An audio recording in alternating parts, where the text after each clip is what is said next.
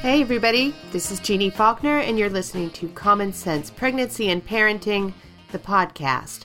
I'm the author of the book Common Sense Pregnancy, which was published by Penguin Random House last summer. I write for a lot of publications, mostly about pregnancy and maternal health and women's health issues.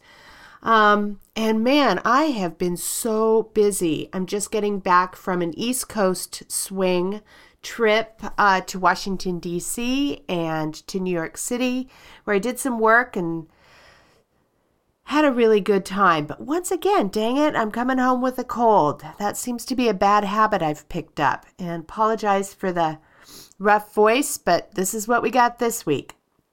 Anyways, I want to talk about I want to start talking about some of the really positive side effects that pregnancy and parenting has in our lives you know beyond beyond you know the baby itself. And here's a little inside secret that a lot of people just don't know until they arrive at this stage in their life. Here's the best part about being a parent. Yeah i know you think i'm going to say the kid right? Well, sometimes i say that but sometimes to be straight up honest the kid isn't all that pleasant to be around, and they very rarely offer very much in terms of give back. So today, my answer for the question, what's the best part of parenting, is this it's the friends you'll make along the way. They might be friends you already have who are going through the same stages of life as you are. And once you add children to the mix, that friendship just goes to another level. It gets much, much deeper. But you're also going to meet people that you've never met before. And, you know, you'll meet other parents to be in your prenatal classes, your neighborhood, your library, your park, your playground, meetup groups. I mean, it's you'll find them in your church, your preschool, toy stores. You'll hunt them down and you'll make them your own because parenting is super hard and a lot of fun, and you'll need some friends to do it with you. And if you're lucky, if you're super lucky, your kids will like each other too. My older brother moved to a new city, you know, when his kids were grown and gone, and he lamented that once you're through raising your kids, it gets a lot harder to make new friends because there isn't anything else that offers as much opportunity. It's a time in life when you have just so many things in common with other people. And I, I think he I think he's right. You know, I met some of the friends that I cherish the most literally in the sandbox when my older girls were babies. And you know, we we saw each other and we recognized in each other that you're going through the same thing I'm going through. You're celebrating the same things I'm celebrating. You might have answers to the same questions that I'm asking about how the heck does this parenting thing work? You really get to know people when you compare notes about sleep schedules and dirty diapers and tantrums and teething, and eventually about older kid issues like schools and friends and head lice and so much more.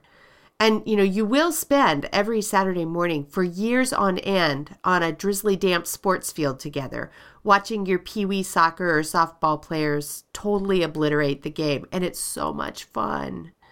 And, uh, you know, I feel really lucky with the friends I've made through my kids. And even though my most of my kids are grown, a lot of the friendships have remained really strong. And now we compare notes on the issues adult children face. And let me tell you, their insights and their input are really, really important to me. When one of my kids is doing something that just plain baffles me, I can call up one of my friends and they'll commiserate and offer advice and either rant or laugh with me. There was a time not very long ago when I was really struggling with something one of my kids was experiencing. No names mentioned, of course. And I was on a business trip and I ended up meeting up with a friend who has a very similar kid, just a bit older. And uh, she happened to be working in the same city I was, and we just got lucky that our schedules timed up. So we met at a museum and we huddled up, huddled up on a bench and we told each other our stories and our concerns for these kids. We talked for a really long time um, and we didn't really solve our children's problems, but I think that we both left that conversation feeling like somebody else really understood what we were going through. And you know what, my friends? That counts for a lot. So today, I want to talk to a very dear friend of mine um, that I have a lot in common with. We're both ex labor nurses, and we've both had four babies. I have three daughters and a son, plus a niece, and she has three sons and a daughter. And in fact, uh, she and I were pregnant with our, our daughters at the same time. Um, so ever after, we've referred to those two girls as belly buddies. Kelly moved to Germany several years ago. Um, so when I talk to her, she's often the one who offers sort of the overseas perspective on what parenting norms are like in Germany. I want to get Kelly on the line today so we can talk about all of that, plus some of the pregnancy experiences that she's had. Let's get Kelly on the phone. Hey, Kelly. Hey, Jeannie. How are you? How you? are you? I'm good. I'm good. You are on the other side of the world. Where are you?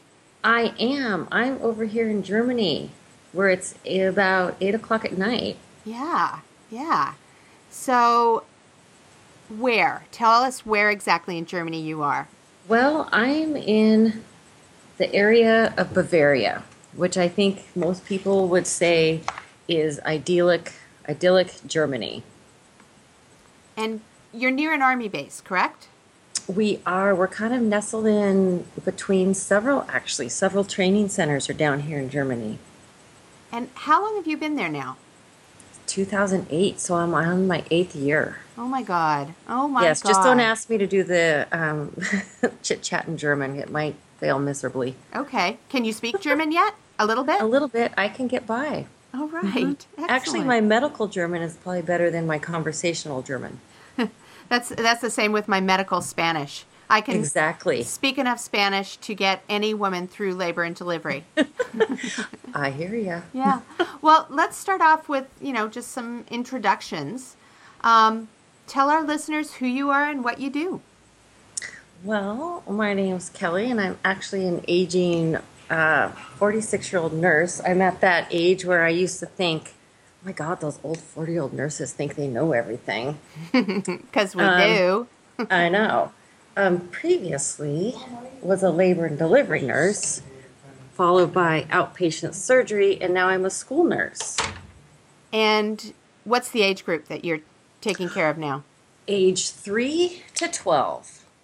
All right. So, you know, chicken pox and measles and head lice and scrapes and playground Oh. accidents and what Background else? accidents, um, emotional turmoil, um, uh, rashes, ticks. We get a lot of tick bites um, because we have deer ticks down here. hmm Um, various, you know, bumps and bruises, made up things. Amazing what kids can come up with. Yeah, totally. A lot of our families are, um, it's not easy to get time off of work, so a lot of kids get sent to school sick because it's easier for a parent to take off work when I call rather than them calling themselves in. Yeah, absolutely. We we get that. That's the way it is all over the world, isn't it? Yeah, yeah, yeah, yeah. It's- so I get a lot of uh, uh, sick call between, you know, eight and nine. So the kids are already in the classroom and the parents are expecting that phone call. Yeah, So they've had an hour to infect other kids. Exactly. Or sometimes they come straight from the bus, and teachers are pretty good when, you know, teachers are amazing.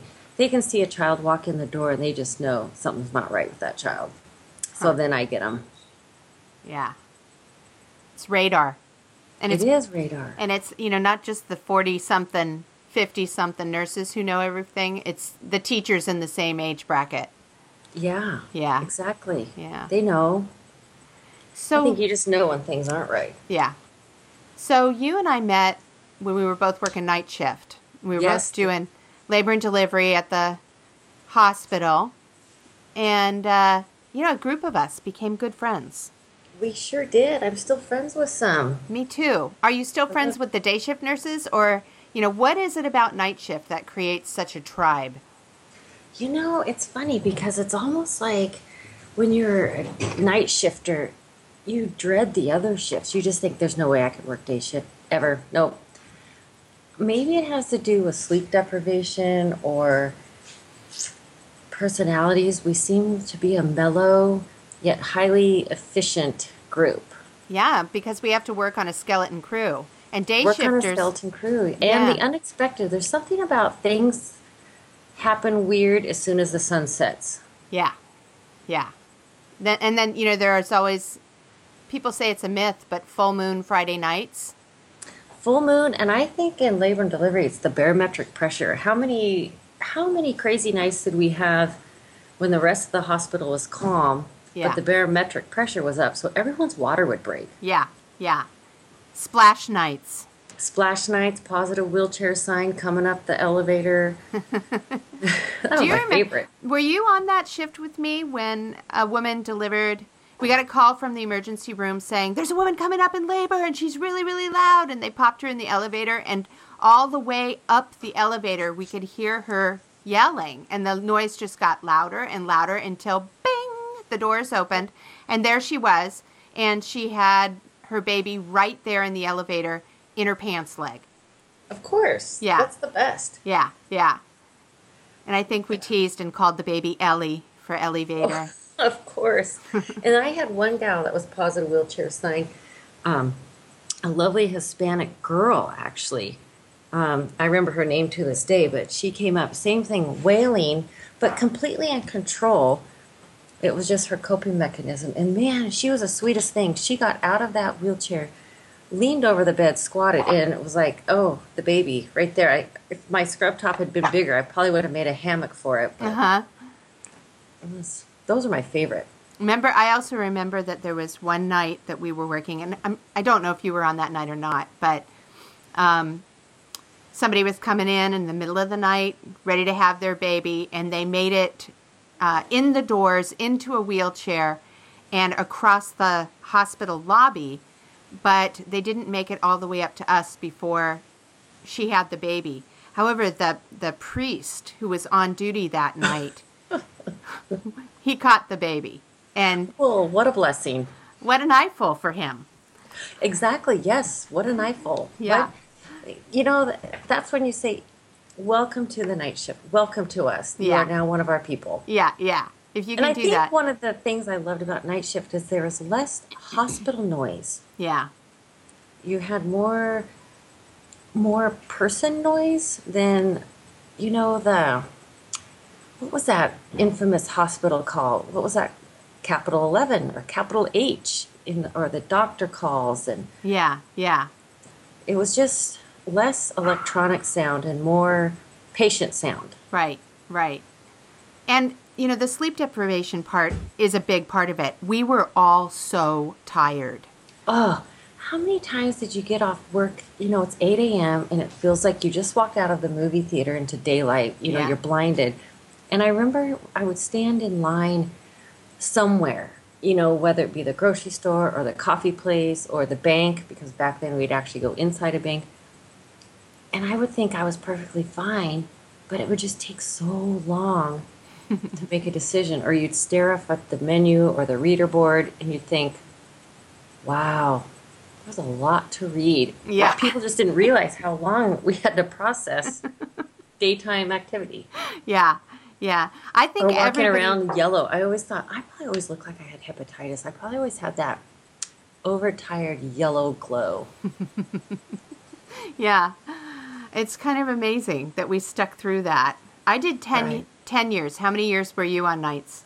Oh my gosh. Um, 96 to 2003. So seven years. Yeah, seven Yeah. years. And I, you know, how many times did people say, gosh, you get to sleep all day?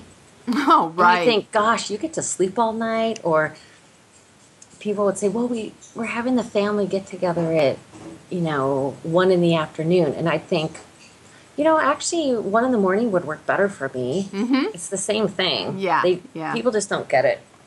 And for for both of us, since we had all those little kids to juggle, I know that for me it was a matter of you get home from the hospital, You get the kids in the car and ready to go to school, or you get them to whatever daycare you're going to do. And then you run home and you sleep as fast as you can. and then you get up so that you can be at the daycare or school door by 2:45. Right. And then do the afternoon hustle, fix Yes. dinner, and then try to climb into bed for an hour and a half nap before you have to go back to work. Right. And every time you wake up, you never felt quite rested or quite good. It's almost like someone woke you up out of a that nap that went a little too long, so you're Yeah. just kind of crabby and achy and cold. Yeah. Yeah. But you know, there was something about night shift that I loved because I really do think it worked with my personality of being A, a night owl, Mm-hmm. and B, I like things quiet yet lively Mm-hmm. without extraneous noise. And of course, there is the what I would always tell myself in a positive way. I am technically always available to watch a school program. I'm not having to ask time off from work to go see the 2 a.m. puppet show circus at preschool. Right. Right. Yeah, I we made it. lose out on sleep, but you know, we were there. We did it. Yeah. Yeah. Hmm? And no I, parent conference happens at I have 2 a.m. I think there was also a really interesting mix of women on night shift. There were the brand new nurses who took the night shift position because nobody gets a day shift position right out of nursing school. Right. And, you know, they were frightened and exhausted and shocked by the sleep deprivation. And some of them had a high level of bravado, like, oh, yeah, I'm 26. I know everything. That's right. And you think, thank gosh you're 26 because you have the energy. yeah, really. And then there were, you know, others of us, I think at that time, you and I were in our, well, I was in my, you know, late 30s, early 40s. Um, and we did know, we had the depth of experience that we needed to be able to manage that unit at night when most of the doctors were home in their beds asleep. Right. Yeah. Right. And And, you we- be brave enough to make the calls in the middle of the night, knowing you were waking someone up. I was good at that. yes, you were, which is why I always loved working when you were the charge nurse because I could always manage to get really busy and have to ask someone to make that call. Because, you know, I had to have my hands where they needed to be. Yeah, And that wasn't on a phone. I'm not mentioning any names here, but I bet we both remember one particular doctor who didn't like to get up. And when it was his night to be the on call doctor, you would expect to have to make two or three calls. And it was probably only when his wife was annoyed with the phone ringing and ringing that she would shove him out of bed and he'd get in the car and drive to the hospital. But- Exactly. Or what about? Okay, this sounds like a horror story, but it was really it, it is fun and made for a good environment. But sometimes the doctors that couldn't get up while they were actually in the hospital I know. They'd sleep in through the a call, call. room. Mm-hmm. Mm-hmm. Mm-hmm. It happens. I remember But you know, one doctor. luckily we're staffed that way where you know we know how to we can deliver always a have baby. a good catch. Yeah, yeah. That's what we call them, a catch. For for Yep. yeah. I do remember that there was one doctor it's the same one who we had to wait for his wife to shove him out of the bed, but it was an emergency call and I needed him stat. And I made the call and then rushed back into whatever room I was working with.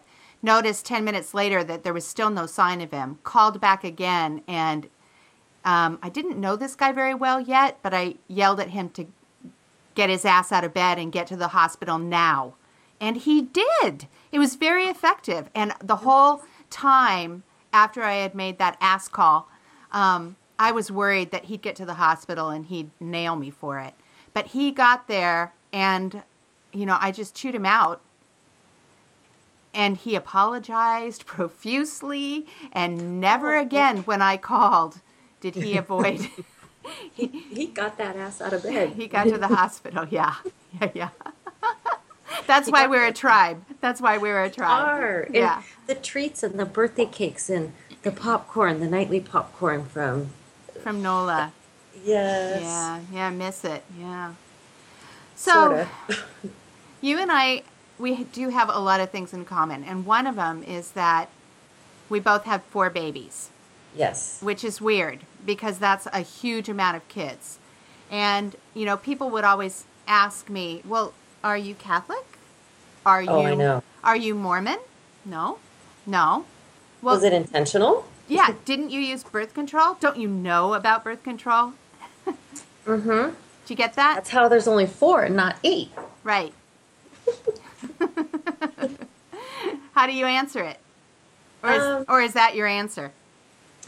I think that was more prevalent of a question when all four were at home. Uh huh. And it seems like the older they get and the more spread out, the freak factor from other people is less. Mm-hmm. For some reason, when I think when people see little kids, they assume you're a baby factory because they see little kids running around. But as they get older, they're less enamored. But I always used to get so irritated. Like when you have more than one of the same gender, they'd say, Well, are you going to try for, are you going to try for a girl or are Yeah. you going to try for a boy? And it's like, I'm trying for a baby. Mm-hmm. That's that's what you try for. Or Yeah. I'd try to. Sometimes the blank stare was really helpful, almost as though I was thinking, "I'll give you about four seconds to take that back or move on." Yeah. Yeah. And what did people ask generally choose? They would usually backpedal a little bit, Yeah. but I'm one to not ever want to make anyone uncomfortable, so I usually would just go with it and say like, "Yep, I've heard of birth control. That's why I'm only having four and not six. Or Yeah. Yeah. I met, you know, even when I had, you know, three daughters and a son, and even at the point where, you know, Lua had joined us, so there were five, there were five kids already. People would say to me, "Well, aren't you going to try and have a boy for your son?" yeah, because what I need is six. That's what I Right. need. Yeah. Yeah. and what I need is just another one of those. Like, no, no, no. Yeah. daughter, no. Daughter, no. Daughter, no. Boy, that's what this family is missing. Another boy. That's right. That's what we're missing. Gosh, darn it. Yeah. So, which one of your pregnancies was it with Chloe? That was so Yes. rough. It was that the one. Third. Yes. Yeah. The easiest delivery, the hardest pregnancy. So you had hyperemesis gravidarum. Yes, I did. Which For is- reason, I, I never really have forgotten that. No, I bet you haven't. yeah. So for those for those listening who don't know what that is, hyperemesis gravidarum is morning sickness to the max extreme. It means you cannot keep down anything ever. Not water, not spit, certainly not food, and it goes on and on and on. And you're not just a little nauseous and queasy. It's severe. And I remember you were in the hospital for quite a quite a bit of time with that. Yeah, I had about four admissions, um, at least. Sometimes one of them, you know, would just be like a quick overnighter um, with IV hydration, and then others were a few more days, and then the last one was actually for um, a PICC line insertion and, and TPN, which is total parenteral nutrition, which some people know is tube feeding, although it wasn't through my nose, it was through a, a central vein. So Yeah. that's what it ended up being, which actually, as horrific as it sounds, was kind of a godsend. It Because really it took off a lot of pressure of having to hydrate and get nutrients on my own because the thought of water, even hearing water run, made me queasy. wow. Yeah, and there were certain, I still to this day always have aversions to orange and red food combinations. Um, just some things I just could look at or smell or think about, and it just made me queasy. So having the TPN just really took a lot of pressure off um, to be able to move forward and actually enjoy being pregnant. Um, When did it finally lighten up? Well, it lightened up almost in my 30th week. It was long. Yeah. And I think it was such a challenge for um, the PICC line to get in that they really were cautious about taking it out. So I had the PICC line through, let's see, Chloe was born in February. So through December, almost to January, um, just to keep it in in case. Now, oddly enough, I had a little bit of a relapse after she was born and I was breastfeeding. Huh. Yeah, so I had to take um, some medications while I was breastfeeding for like a month or so because um, I got really queasy breastfeeding of all things. Hmm. I did too during that same period of time. You, you and I, we were pregnant at the same time with. Yes, I took care of you and I live. I know, and that was um, the baby that I had so much trouble breastfeeding, um, and it turned out it's because I had cancer in that breast. Who knew? Right. Yeah, Who that, knew? Yeah, that sucked. Yeah. Yeah. Well, those girls were a lot of trouble, but they have turned out to be just about the loveliest 16 year olds on the planet. And I that's that's saying something. The fact that we can say we have lovely 16 year olds is really different than what a lot of mothers of teenage girls are saying. I know. I, you know, sometimes you just wish our daughters knew the things that we think when we look at them because, you know, I just look at the 16 year old with such admiration and pride. But, you know, if I tell her that too much, I'd probably get an eye roll and a sigh or something. At least an oh mom. Or, oh, every mom says that. Uh, you have to say that. You're my mom. right. Or, am I in trouble? yeah, really. What's the next line going to be? I know. But they've remained friends since before they were born. I know. They're, on. they I don't know, did we name them belly buddies or did they name themselves? I think you and I did. it's possible. In fact, you might have been one of the last. She might have been one of the last babies I took care of before I went on maternity leave to have mine. Right, because mine was born February 9th and yours was born February. Twenty fifth. Yeah. So I Yeah. guess it was a couple weeks Yeah. still. Yeah. Yeah. What a pair. And I then know, and they're still friends. I know, even though you're in Germany. I know they keep in touch quite a bit. Well, I think that, you know, that's sort of one of the things that I talked about in the introduction to this, to our phone call, is that, you know, one of the best parts about having children is the friends that you make along the way. And, mm-hmm. and, you know, raising children with other people. I mean, it's really a really unique opportunity in a lifespan to be able to make friends because it's you know it's almost like survival mode when you're It raising is. kids you got to find like-minded people doing the same job that you are so that your kids can play together so that you can talk shop so that you can you know rest on each other's shoulders when the going gets tough you know and uh, we went on to you know share some daycare um, my daughter would go to your house your daughter would come to my house we'd share rides to preschool and carpool and and um, you know you've been it was a big deal when you guys moved to europe that was really tough but It was tough. they're still good friends They still are. In fact, they're you know they make summer plans.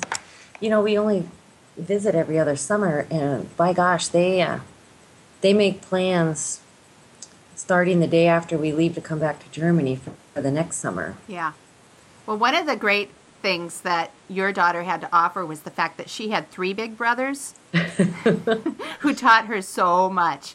And, you know, in our family, we had all of the big sisters who were just dying to fluff over Chloe. And, uh, you know, there was a lot of benefit in that. There was. It was so fun because I think a lot went on with those two littles. Um, a lot of good education of common sense happenings. Like I remember Chloe still talks about how she taught Olivia how to get out of the car by herself without being lifted out. Mm-hmm. And they practiced Mm-hmm. crawling in, crawling out. Um, I think one time uh, Olivia wanted Chloe to teach her how to run down or run up the stairs, something like that. Uh-huh. And then Chloe would go to your house and she would learn, you know, how to sew or how to make daisy chains and Yeah. Yeah. And then there were some of the not so practical things that they didn't learn very well, like the time that the two of them went into the upstairs bathroom and simply shut the door, but convinced themselves that they were locked in forever.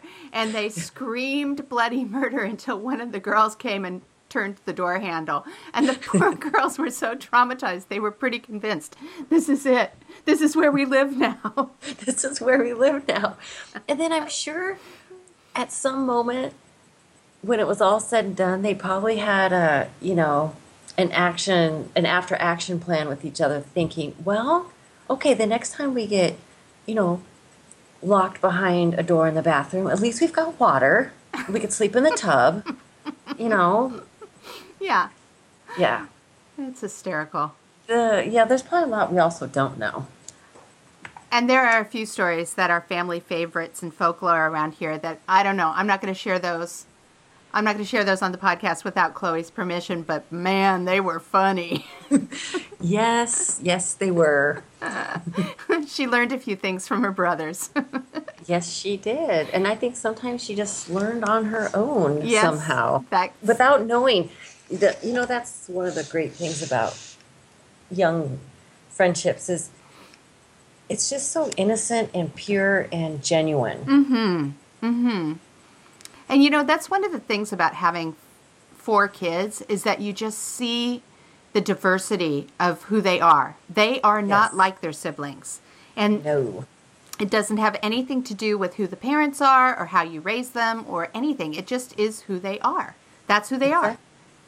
Yeah, that's what that's what I think is also so fun because, and sometimes it's not that you're teaming up with any particular child, but it's so fun sometimes when you're around the table, and one of the kids says something or does something, you all the rest of you look at each other with that quizzical look of, who is that? Yeah. Or, oh, that was a good one.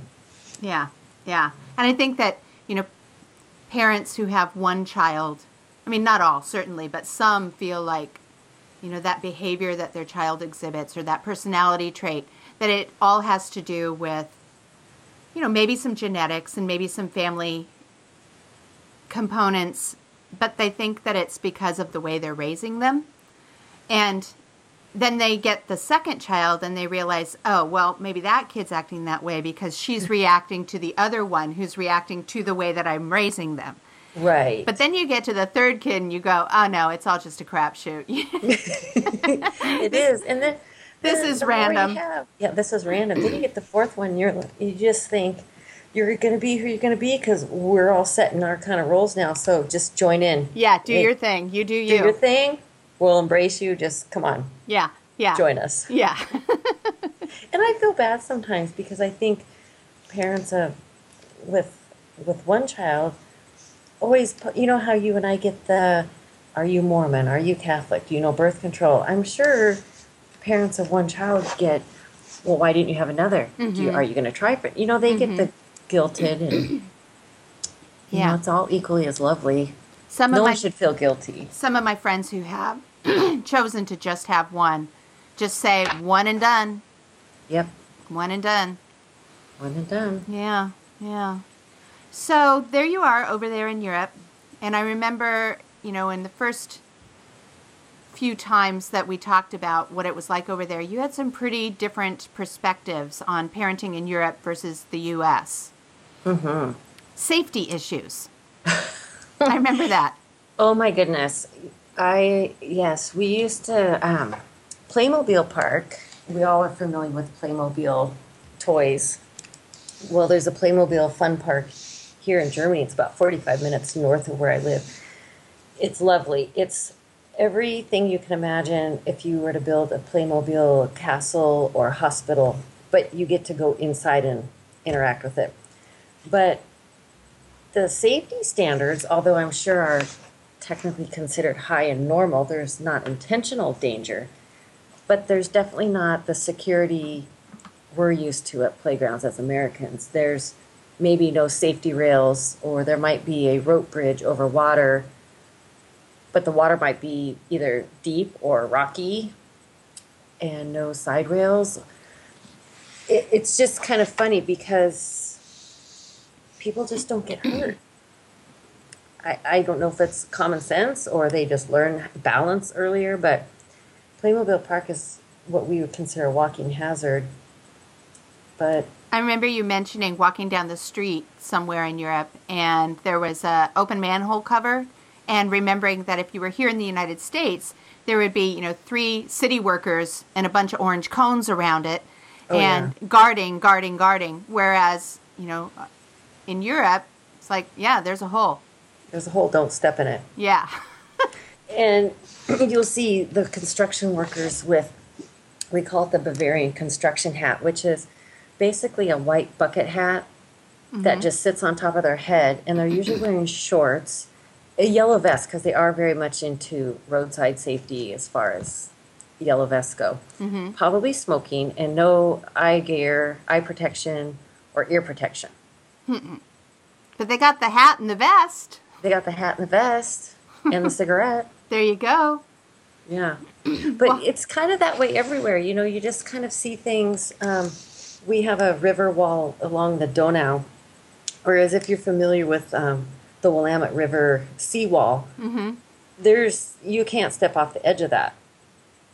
But here, it's literally the ground, the concrete ground where people can dine, and, and you could sit on the edge and your feet would dangle over the roaring, rapid, wide Donau.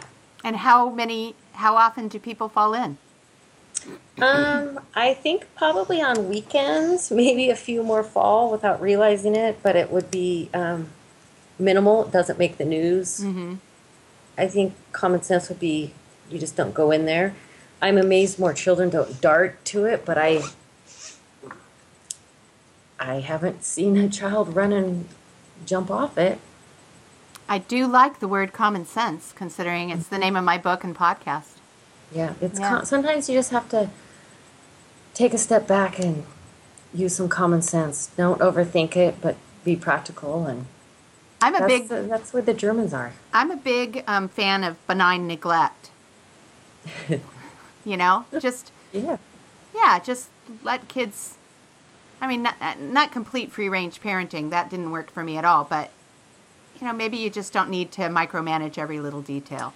Well, German kindergarten is a prime example. Um, I think Beck had probably one of the best school experiences of all my children for age three to 7 because They do German kindergarten for three years. You do three years before you even step foot in a first grade classroom. Um, where he would come home from kindergarten with this wood block that had probably 30 nails hammered into it Mm-hmm. It was a caterpillar basically but they taught the kids how to hammer. Mm-hmm. they learned how to use a table saw. Um, it was all very you know it, it was very guided and safety oriented but they made these wood projects. They would go for hikes in the woods and with sticks. They let the kids carry sticks. Um, it was pretty remarkable. It's the way that many of us grew up before safety hit the 70s, 80s, and 90s. Yeah, I remember at um, my son's preschool, that teacher was brilliant. And for Halloween, every kid got a pumpkin that was hollowed out, and then she gave them an electric drill. And they drilled holes in their pumpkins all over the place, some in patterns, some just, you know, like my son, just went for it, just drill the heck out of that pumpkin. And then you put the candle in and the light shone through, and it was great. But there were those parents who were terrified, even considered not sending their child to school on drill day, oh which was probably the highlight of the year perhaps of their lives. Seriously, Yes. perhaps of their lives. Exactly. exactly. The in Beckwood they would go on these walks all day. They call they call them Wandertags. So a day of hiking. Uh huh. Wander meaning hiking and Tag meaning day. And they we'd send extra gear and they would walk quite a ways from the kindergarten up up through the woods to the next village that happened to be where the one of the teachers lived and she had a farm. And those kids basically played with farm animals. They learned the farm. They dug holes. They beat tree trunks with sticks they had a great time and then they mm-hmm. have a fire mm-hmm. Perfect. fire fire pits are big here in germany Hmm. Yeah. Mm-hmm. and they came back dirty grimy happy it was great Excellent. One of the things that when people say, well, do you notice anything different as a parent or how is it different over in Germany? And one of the things I, my basic standard answer is you rarely see a stressed out German parent. Hmm. you don't hear children's name being screamed across the playground. You don't hear the word stop. You don't hear moms running after rescuing children. They pretty much let them work it out.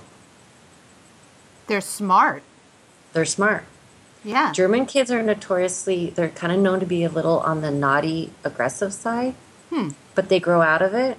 Mhm. They make great friendships. it, it must work because um, when they're in school, it's a little more rigid than here. You know, you don't get a sticker for every every time you dot your I and cross your T. Mhm. But German parents are not stressed out. Hmm. Or they hide it well, but I, I'm pretty sure they're not hiding anything. Yeah. Interesting. So, do you think that you've changed the way that you've raised your kids? Yeah, I would I would say so. I feel um, a little more calm. I'm there's a less pressure to keep up with other people's parenting and opportunities and signing up for this and that. Mm-hmm. Um, Germans are Europeans are really accepting of each other, so I, I kind of appreciate that. The judgment is way less here. Yeah. Yeah. It's a Yeah. high amount of respect for parents being parents. You know, that might be the perfect closing line. I was going to ask you how much you miss labor and delivery nursing, but I bet, well, I'll ask it. How much do you miss it? You know, what I really miss the most um, in nursing is actually working with other nurses, working Yeah. with the tribe. I'm Yeah. kind of I'm the only nurse in my school, and I miss miss medical talk. I miss backing each other up or bouncing ideas off. So Mm-hmm. that would be the one thing I miss. That's what I miss too. So, my last question that I ask everybody who comes on the show is this Where are you in your life as a mom? Where am I in place and time, or No, whatever, however you want to answer that. Where are you in your life as a mom? I think I'm what I'd be considered in a transition, which I always feel like I'm in transition. You know, I still have school age and I have um, college. Mm-hmm. So I feel like I'm in transition of still keeping focus and attention on elementary things, yet starting to become more of a, a parent to adult children. Yeah. It's a pretty good place. I actually really like it. I feel it's real balanced. Mm-hmm. Yeah. Oh my good. gosh, it is. It's like a teeter totter. I'm the center part of the teeter totter. Oh, that's such a good image. That's exactly what I am. I Yeah. have teeters and totters. yeah. Yeah.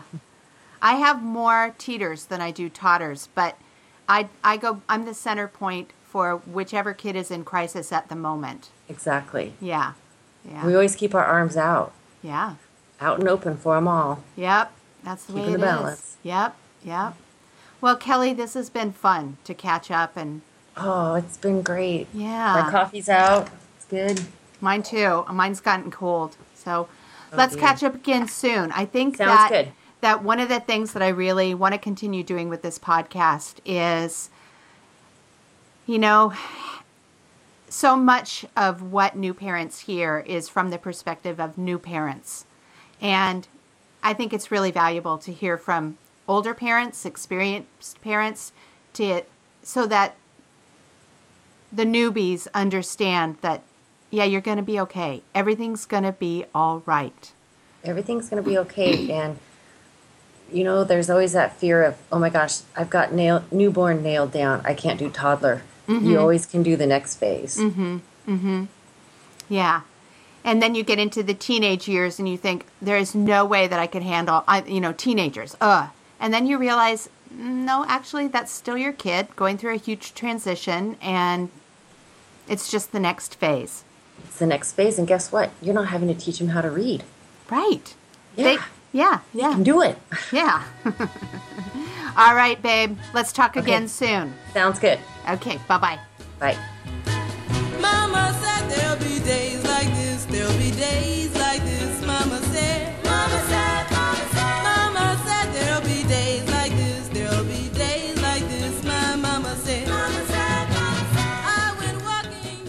Guest was Kelly.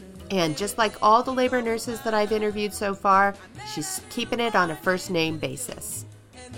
Common Sense Pregnancy and Parenting podcast is produced in Portland, Oregon by Alex Ward at Sounds Like Pictures Studios. You can learn more about me at jeannefaulkner.com. You can email me, jeanne at jeannefaulkner.com, tweet me, um, ask me your questions, and of course, you can pick up copies of my book, Common Sense Pregnancy, everywhere that books are sold. Thanks for listening. Let's talk again next week and let's keep this conversation going.